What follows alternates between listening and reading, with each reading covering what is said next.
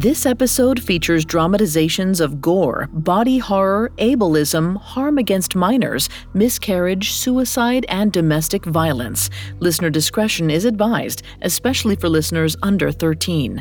If you or someone you know is experiencing domestic violence in any form, help is available. The National Domestic Violence Hotline provides free, confidential support 24 7. Call 1 800 799 SAFE or visit thehotline.org. Please note, the story you're about to hear is not a direct retelling of any single depiction of Oiwa and the Yotsuya Kaidan. Today's episode combines elements from a number of Japanese legends and stories for dramatic effect.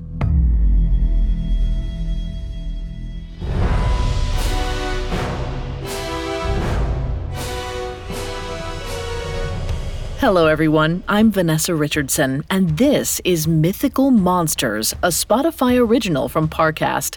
This week, we reach the end of our series on monsters of revenge. We've seen all kinds of monstrous motives, from personal vendettas to societal ills. But what unites all these creatures is the way they carry out justice by going for the jugular. You can find all episodes of Mythical Monsters and all other Spotify originals from Parcast for free on Spotify or wherever you listen to podcasts. Today, we meet Oiwa, Japan's most famous Onryo, or vengeful ghost. She has a frightening, disfigured appearance, but it's nothing compared to the terror of her powers. Oiwa is a mistress of illusion, warping the realities of her victims until they destroy everyone they've ever loved. Coming up, we meet a wronged woman with a deadly sense of justice. This episode is brought to you by Anytime Fitness. Forget dark alleys and cemeteries. For some, the gym is the scariest place of all, but it doesn't have to be. With a personalized plan and expert coaching, Anytime Fitness can help make the gym less frightening. Get more for your gym membership than machines. Get personalized support anytime, anywhere. Visit AnytimeFitness.com to try it for free today. Terms, conditions, and restrictions apply. See website for details. This episode is brought to you by Visit Williamsburg. In Williamsburg, Virginia, there's never too much of a good thing. Whether you're a foodie, a golfer, a history buff, a shopaholic, an outdoor enthusiast, or a thrill seeker, you'll find what you came for here and more. So ask yourself, what is it you want? Discover Williamsburg and plan your trip at visitwilliamsburg.com. It feels like we're all being told to go on this diet, take that supplement. Ozempic will give you depression, but you know what'll cure that? Weed. Or you could try to balance your hormones. At Science Versus, we're like, what the f is going on? Forget the crap online and listen to Science Versus. Just the facts. Oh, and a bunch of stupid jokes. What is a ghost's favorite fruit? Blueberries. That's Science VS. New season out on Spotify soon.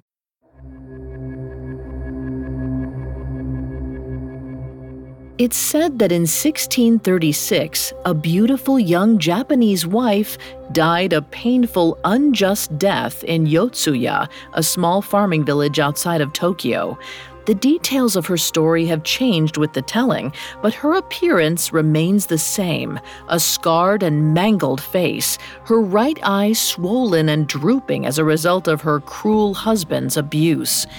Having been disfigured in life, her ghostly form is able to disfigure reality itself, manipulating her victims into destroying what they hold most dear thanks to horrifying hallucinations. The 17th century tale of Oiwa, also known as the Yotsuya Kaidan, is one of Japan's most adapted stories. Her suffering has resonated throughout Japanese art for generations, and she appears in everything from a wildly popular 1825 kabuki play to manga, television, and films. But anyone adapting it must be cautious. They say it's best to visit Oiwa's grave and shrines in Tokyo to promise that they'll tell her story right. So join us as we do our best for Japan's First Lady of Fear. What could go wrong?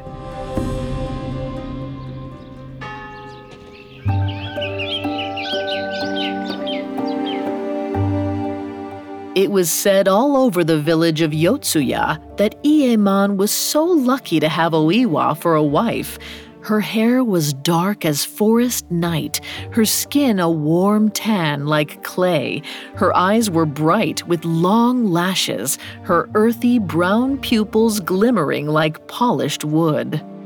But Iemon had forgotten that. He'd forgotten that he was meant to be true, that he was meant to take care of her forever. He'd forgotten Oiwa's love. He'd decided to love another. Her name was Oume. Oume was beautiful too, but if you asked Oiwa, Oume's eyes were not as bright as hers, and her hands were not as deft. Iemon didn't seem to care. He had been a ronin, a masterless samurai. He'd made his living making umbrellas. But now, thanks to Oume, he was the son in law of a venerable man. Their wedding was beautiful. Oume's grandfather was a doctor to the shogun, and he commissioned a dowry that impressed the whole village glinting gold cosmetic boxes, tea tables, writing desks, enough to fill a whole house. When the groom was past the makie box, there wasn't a dry eye.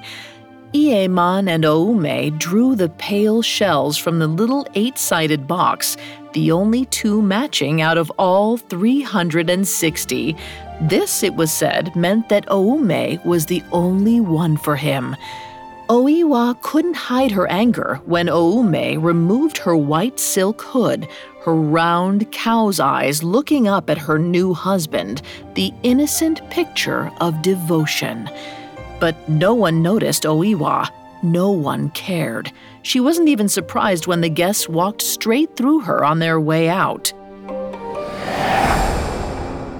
Oiwa was dead and no one knew she was watching her husband marry another. She didn't understand how Iemon had moved on so quickly, or recall how Oume had sunk her claws in so deeply. In fact, Oiwa did not even remember how she died, but she was resolved to remain here until someone paid. The happy couple made love that night in their new home, Oiwa did not stay to witness that. Such things had always been uncomfortable for her, even in life. But when the bride and groom were sleeping, Oiwa crept between them. As she stared, she suddenly had a flash, a memory of how lovely Oume's smile had been when she'd first come to say hello. What a kind new neighbor she was. Oiwa thought for a moment, then sunk down to place her incorporeal form within Oume's. Suddenly, she felt a strange rush of cold, wet air, as if she'd sunk to the bottom of a deep riverbed. Oiwa felt an undercurrent of contentment. The feeling wasn't hers. No, she was swimming in a pool of Oume's gloating. Oiwa supposed that Oume had the right to gloat. She'd won after all, but her bliss only made Oiwa angrier. She forced herself to distill that rage until she was struck by clarity and reminded of her task. Oume had to pay. Oiwa raised her hand to Iemon's cheek, running her sickly gray finger along his jaw. Wake up, my darling. There is something I want you to see. Iemon smiled before he opened his eyes. A sigh of contentment died in his throat. His first wife, Oiwa, lay before him. Her skin was raw and cracked, her right eye bulging with tears she couldn't control. A few brittle hairs clung to her head. Iemon cried out, reaching for his sword like the Ronin he was. He slashed at Oiwa's throat. But Oiwa was gone. Oume lay in her place as she had always been. Only now, Oume's throat was slit. She looked more surprised than horrified, her eyes rolled up in her head like rice balls. Even in death, she was spared true pain. Oiwa hovered over the bed and smiled as her husband gaped at the blood spurting from his new wife's corpse. Iemon had never had to clean up his own messes before. What would he do now with his marital bed dyed crimson thanks to his own wrongdoing? He would run, it seemed, as he always did. Oiwa watched him rush out of bed to dress. It was a shame. The fancy clothes that Oume's grandfather had bought him did not fit him as they should. Oiwa had always been an excellent tailor, but it was too late for that now. It was raining that night, and the river threatened to overrun its banks. Iemon hurried along, averting his eyes from the churning waves, even as a horrible scent of rot rose from the water below. Oiwa followed along and found herself overtaken by the smell. The water seemed to rise up beneath her. She felt like she was drowning in midair, even though she no longer had lungs. Then, a flash of lightning forced her to remember what she'd hoped to forget the way she had died, the way Iemon had killed her. She saw an image in her mind Iemon binding Oiwa's broken body to a door and tossing her into the water. Even if she hadn't sought revenge, she would have been forced to wander the earth. No one had given her her last rites. Oiwa told herself that was all right. She thought her purpose was to punish Oume, but that was merely a prelude. Now she would expose Iemon's crimes. She wasn't sure how he'd beaten and disfigured her or what other tortures he'd inflicted, but she'd follow him until she remembered. She followed him through the rain and the darkening gloom of night. She followed him until a strange sensation tingled in her ghostly limbs. She followed him until his footsteps started to slow and she could name that sensation familiarity, a memory. And then she started to grin. Her voice a wisp on the rain soaked wind, she whispered, Yes, my love, take me home.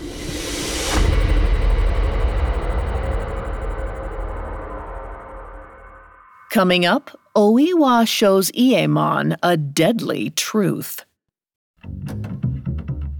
Hi there, it's Carter from Parcast. If you haven't had a chance to check out the riveting true crime series Solved Murders, there's no better time to tune in. Throughout the month of August, Solved Murders is featuring four celebrations that took a turn for the deadly in a special series we're calling Party Fouls. From a murder in the New York nightclub scene and a house party gone horribly wrong, to a terrifying evening at the Tate residence and a sex party with sinister results. Go deeper inside four affairs remembered for all the wrong reasons. And if you like what you hear with Party Fouls and want to uncover more of history's most captivating cases, be sure to follow Solved Murders on Spotify. There you'll find a new episode released every Wednesday. Solved Murders is a Spotify original from Parcast. Listen free only on Spotify. This episode is brought to you by Anytime Fitness. Forget dark alleys and cemeteries. For some, the gym is the scariest place of all, but it doesn't have to be. With a personalized plan and expert coaching, Anytime Fitness can help make the gym less frightening. Get more for your gym membership than machines. Get personalized support anytime, anywhere. Visit AnytimeFitness.com to try it for free today. Terms, conditions, and restrictions apply. See website for details. Now back to the story. The spirit named Oiwa watched as her husband Iemon wobbled in the rain, this time not from drink, but from fear. He'd just murdered his new wife Oume. Well, Oiwa had tricked him into murdering her, but it was only fair since Oume had been so eager to replace her. Oiwa wondered what Iemon would do next. He was an accomplished liar, but it would take great mastery to explain Oume's death. People cared about Oume. They would ask after her if she was gone, unlike Oiwa, who had no one in the world but Iemon after her father died. Based on where he was headed, it seemed Iemon had a plan. He was going to his and Oiwa's old home, or rather just beside it, to his in law's house. Perhaps the brave man would blame his new wife's death on a mysterious bandit. According to the fractured memories that resurfaced in her mind, that's who he'd blamed after killing Oiwa. Iemon rapped on the door, calling out for Dr. Kihei, Oume's grandfather. He demanded that the servants open up. He was a man of distinction now and would not be ignored. Still, no one came. Oiwa laughed. Marrying into money couldn't improve a man like Iemon. If that was the case, he'd have been a man of distinction after marrying her. Even Oiwa's father was richer than her husband when she first met him, but her father didn't mind giving her to an umbrella maker if she loved him. He only wanted Oiwa to be happy. This sweet recollection unearthed another memory and another murder. Oiwa let out a guttural moan at the thought of her beloved father, who'd protected her when she left Iemon. He'd even drawn a sword and gone outside to fight Iemon when he came to take her back. Oiwa heard a scream and rushed out to find her father dead on the road. At the time, Iemon said a bandit, yes, another bandit, had slain her father. At the time, Oiwa believed it and reconciled with him. At the time, she was a fool. Now she knew better, so she went back to watching Iemon demanding entrance to his in law's house. He was ready to lie again, but she'd throw him off course. Iemon paused as the door to Oume's family home swung open. It seemed there was another door beyond it. As Iemon stepped closer, he saw that a dark shape writhed against the door, bound to it by waterlogged ropes. Iemon's mouth fell open in horrified recognition. It was Oiwa, looking exactly how she did on the day he'd thrown her into the river. She flailed and struggled against the bonds, spitting up water and river debris with a wet gurgle. Iemon cried out in surprise as the shape freed itself, falling towards him with outstretched hands. Iemon acted on instinct. He stepped back with a disgusted look and his sword extended. It shouldn't have struck anything, but it did. The shape fell to the ground with a wheeze. The second door was gone, and no ropes hung from the struggling, bleeding shape. Iemon squinted through the rain. Dr. Kihei lay before him, Iemon's blade buried in his chest. Oiwa felt a ripple of contentment. Iemon had killed her father, and now she'd killed the closest thing Iemon had to one. Iemon cried out in rage as he tried to help, but the doctor was bleeding out. He coughed at Iemon. What have you done, you fiend? No, Oiwa thought. That wouldn't do. She couldn't have Iemon stealing the credit. This sad little doctor certainly hadn't stopped Oume from pursuing a married man, or a married man from pursuing Oume back. He had to know it was Oiwa. Oiwa appeared to them in a flash of lightning. Both men gasped. She'd once been beautiful, but now her drooping, swollen eye and nearly bald head sent shivers down their spines. Iemon cried out, his voice raw. Leave me alone, Oiwa. Haven't you understood yet? I don't want you, you foul creature. Oiwa felt serene in the face of his fury. Oh, Iemon, I am a Yurei, and you are my unfinished business. You cannot run from me, neither can your accomplices. I will destroy you all, for only then can I fade from this world. If Iemon was wise, he would seek out a priest and cover himself in Buddhist sutras. He would beg his ancestors for help. But Iemon had never been wise. He ran into the house calling for help, but the house did not stir. All Oiwa heard was Iemon's panicked breaths, ragged and shallow. She wanted to be closer to him. She wanted him to feel how she'd felt. So she stepped into him, just as she'd floated into Oume. Oiwa relished Iemon's panic as he ran from room to room. He wondered if he was half dead, drifting through a world between worlds already. He was just as confused as Oiwa had been, and she wanted to savor this fear forever. But she made sure to step out and appear to Iemon just as a man ran up to him. Iemon struck out with his sword to hurt Oiwa, but he stabbed one of Oume's brothers instead. The man's voice was choked with blood as he called out, Iemon! Iemon killed me! These were words Oiwa could never say to the world before she died, now she howled them at Iemon as he ran through the house, each door transforming into a dark abyss in front of him. It looked just like the river he'd used to silence her. She shook her head. You killed me, and now you are alone, my love. Oiwa launched herself at Iemon, sending him scurrying down the hall. She swirled around and above and beside him like a dark cloud. She watched him panic as a figure approached him in the half light, a glinting blade drawn. Iemon knocked the enemy's blade aside and slashed at them.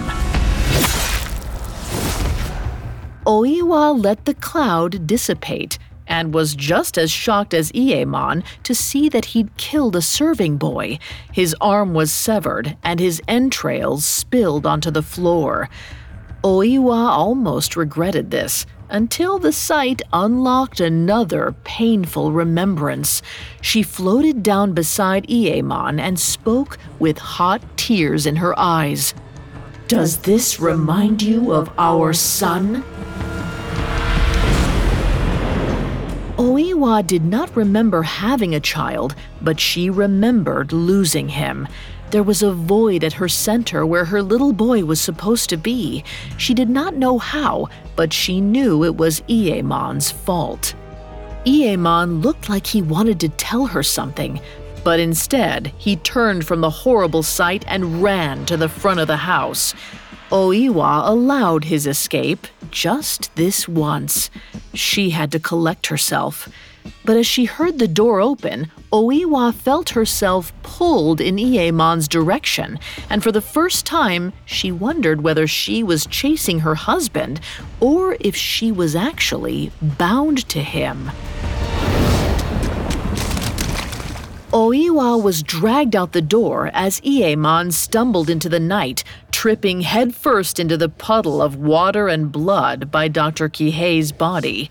He scrambled to his feet and ran down the street, as far away from the river as he could. He glanced around, worried that Oiwa was following him. Oiwa was just as worried, for she couldn't stop following. This bond was stronger than she'd thought deeper than any marriage, sealed by a promise broken and a death that came too soon. She couldn't seem to get close enough, so she dove into his body again. The river of Iemon's mind was practically boiling with fear, and while Oiwa wanted to revel in it, she now worried she'd have to swim in it forever. She learned that Iemon wanted to be away from people. The body count was getting too high. He would not be able to explain it away. He would have to flee and start again. He wrapped his traveling jacket around him and donned his wide brimmed hat. He decided to go to the Snake Mountain Hermitage. It was remote and peaceful.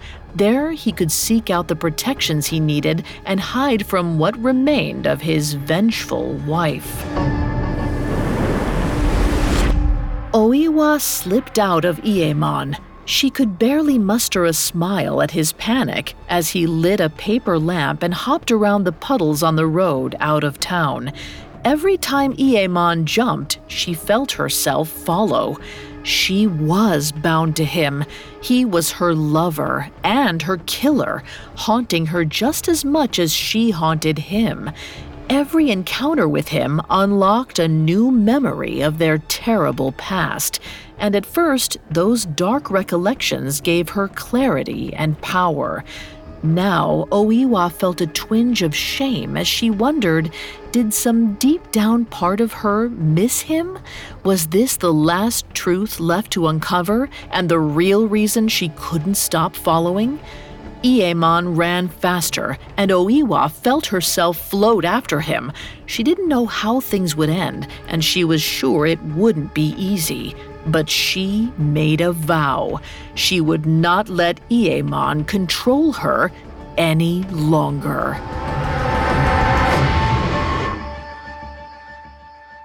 Coming up, Oiwa goes in for the kill and learns a dark truth. Now back to the story.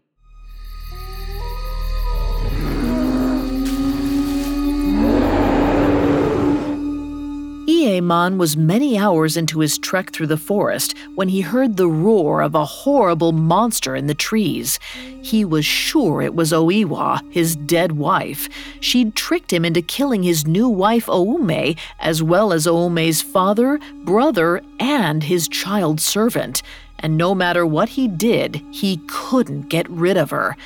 He spun in a full circle, holding his lantern the same way he held a blade, as if the weak glow could somehow pierce the darkness that frightened him so.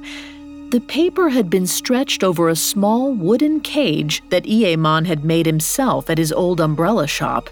It was perfectly symmetrical, and the paper was the faintest yellow. But then its shape began to shift. The warm cylinder became a cold, misshapen thing with one swollen eye and one crusted one. Stringy, dark hair sprouted from the top of the wooden frame, and the lantern seemed to shake with the effort of its transformation. Pockmarks appeared on the crinkled paper, then a perfect, flat little nose. Finally, a blood red mouth emerged, its sharp white teeth glistening. Oiwa's mouth. Iemon screamed and dropped the lantern, reaching for his sword. But he could see nothing in the forest darkness. He whispered, Oiwa? He felt a presence answer in the dark. You look like a child, Iemon, vulnerable and scared, like the son we had, or almost had. I must confess, your fear only draws me closer to you. Oiwa floated out of the dark, and Iemon fell back to the ground. Oiwa bore down on him, right up to his face, closer even, until her spectral form was half inside Iemon's body, so close that their thoughts were one. There she whispered, You loved me enough to marry me and hated me enough to slay me. if I'm obsessed, it's all your fault. Iemon shook his head confused. But Oiwa, I didn't slay you. Suddenly, the ground fell out beneath Oiwa. The river of her mind joined with the river of Iemon's mind and carried her away to things she had not wanted to see. The full story of how she had perished. Dr. Kihei had been quite the future grandfather in law ever helpful, he understood that divorcing a pregnant wife would be exceedingly difficult for Iyemon, even with his support. So he'd offered Iyemon a deadly poison that he could slip into Oiwa's food. Oiwa had been eating for two, so her discomfort came quickly. She'd gone to Kihei himself, believing a noble neighbor like him could never mean her harm. He offered her many drafts and powders, assuring her that she and her son would be better in a night or two. Then he'd offered her his most important medicine, a facial cream favored by noble ladies like his granddaughter, Oume. Oiwa had never seen such luxury, and she gladly accepted the gift. The cream was the palest white, but small flecks of silver metal twinkled from each semi liquid peak. Oiwa began with her eyes first. The cream stung a little, but when it dried, it offered a pleasant tightness.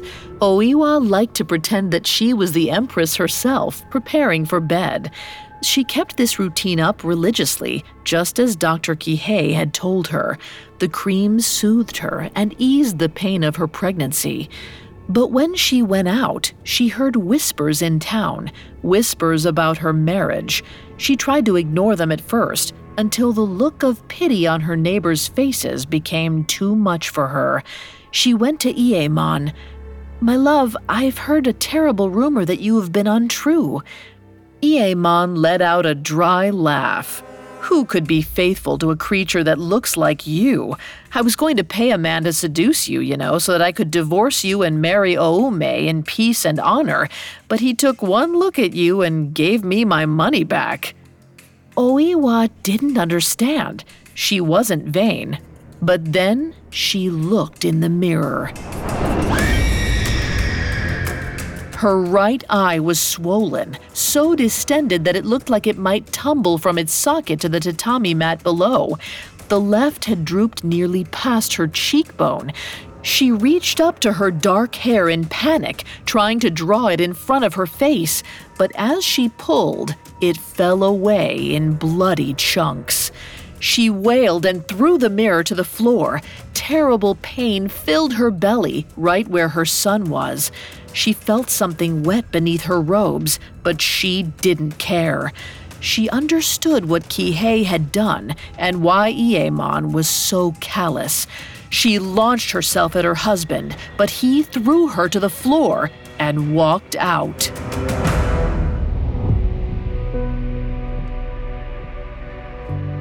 Oiwa lay there crying until her whole body ached and her legs were caked in blood. Her child was gone, and so was her husband. Now she had no hope and no protection. Iemon's sword glinted on its stand just above her. Oiwa did not hesitate. She drew the sword from its scabbard and took her own life. As her consciousness faded, she decreed, he will never be rid of me. He will never be rid of me. He will never be rid of me. Oiwa floated, filled with a clarity and peace she had not felt for a long time. Yes, Iemon had conspired to take her down. He'd made her life a living nightmare. He'd found her corpse and thrown it into the river, but Oiwa had decided how things should end for herself. She'd kept that freedom, at least. She watched as Iemon pulled himself to his knees and put his hands out in a plea. Oiwa, please, I'm sorry. Please forgive me. I don't want to die. Oiwa knew he wasn't worthy of forgiveness. She knew her purpose. If she drove Iemon to his own end, then she would be free to move on into the next world. But as she took in his pathetic, trembling figure, the thought displeased her. She no longer loved Iemon. She had never really loved him, and he certainly wasn't good company. But if he died, she did not want Iemon to have the peace and power that death had brought her.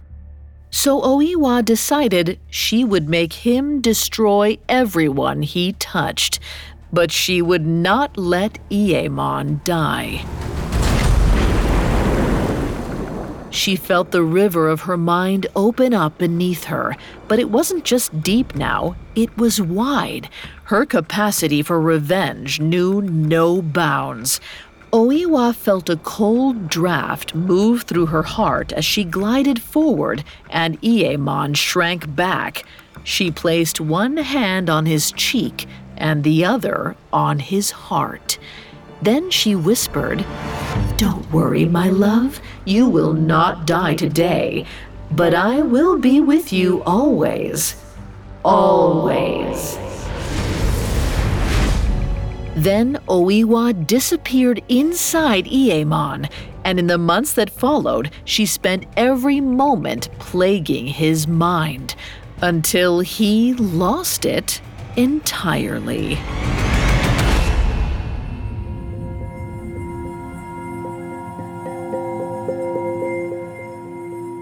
Oiwa's monstrosity is drawn from her appearance, and her uneven eyes and poison ravaged skin cause her to descend into madness. Her disfigurement fills her with chijoku, or shame, and it leads to her death and her enlightenment. In spirit form, Oiwa revels unapologetically in her appearance and weaponizes it.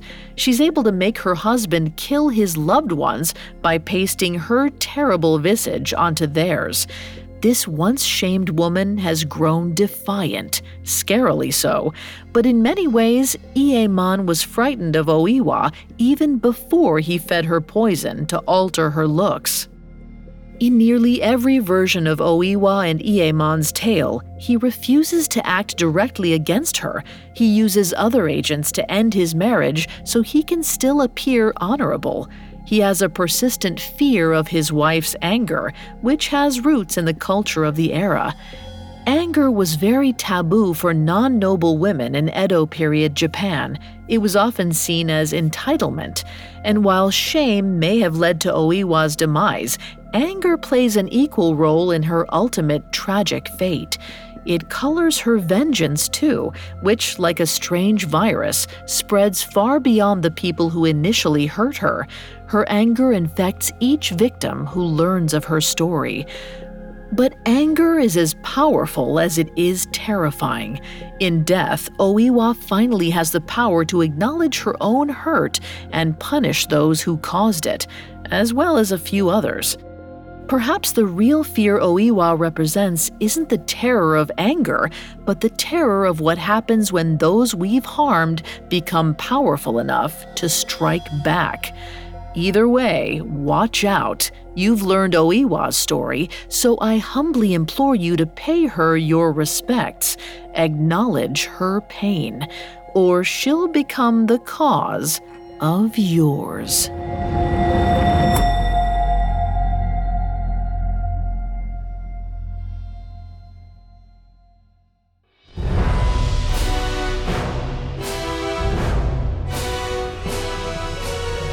Thanks for listening to Mythical Monsters. We'll be back next week with a new journey through the land of monstrous myth, a zoological expedition through ancient Greece, where we'll meet the beasts who terrorized Hercules.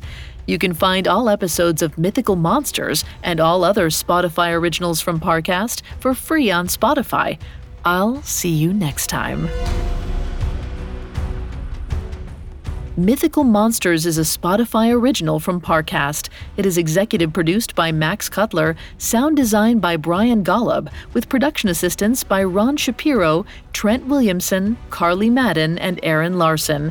This episode of Mythical Monsters was written by Lil D. Ritter and Jennifer Richey, with writing assistance by Amin Osman and Nora Battelle, fact checking by Bennett Logan, and research by Adriana Gomez. I'm Vanessa Richardson.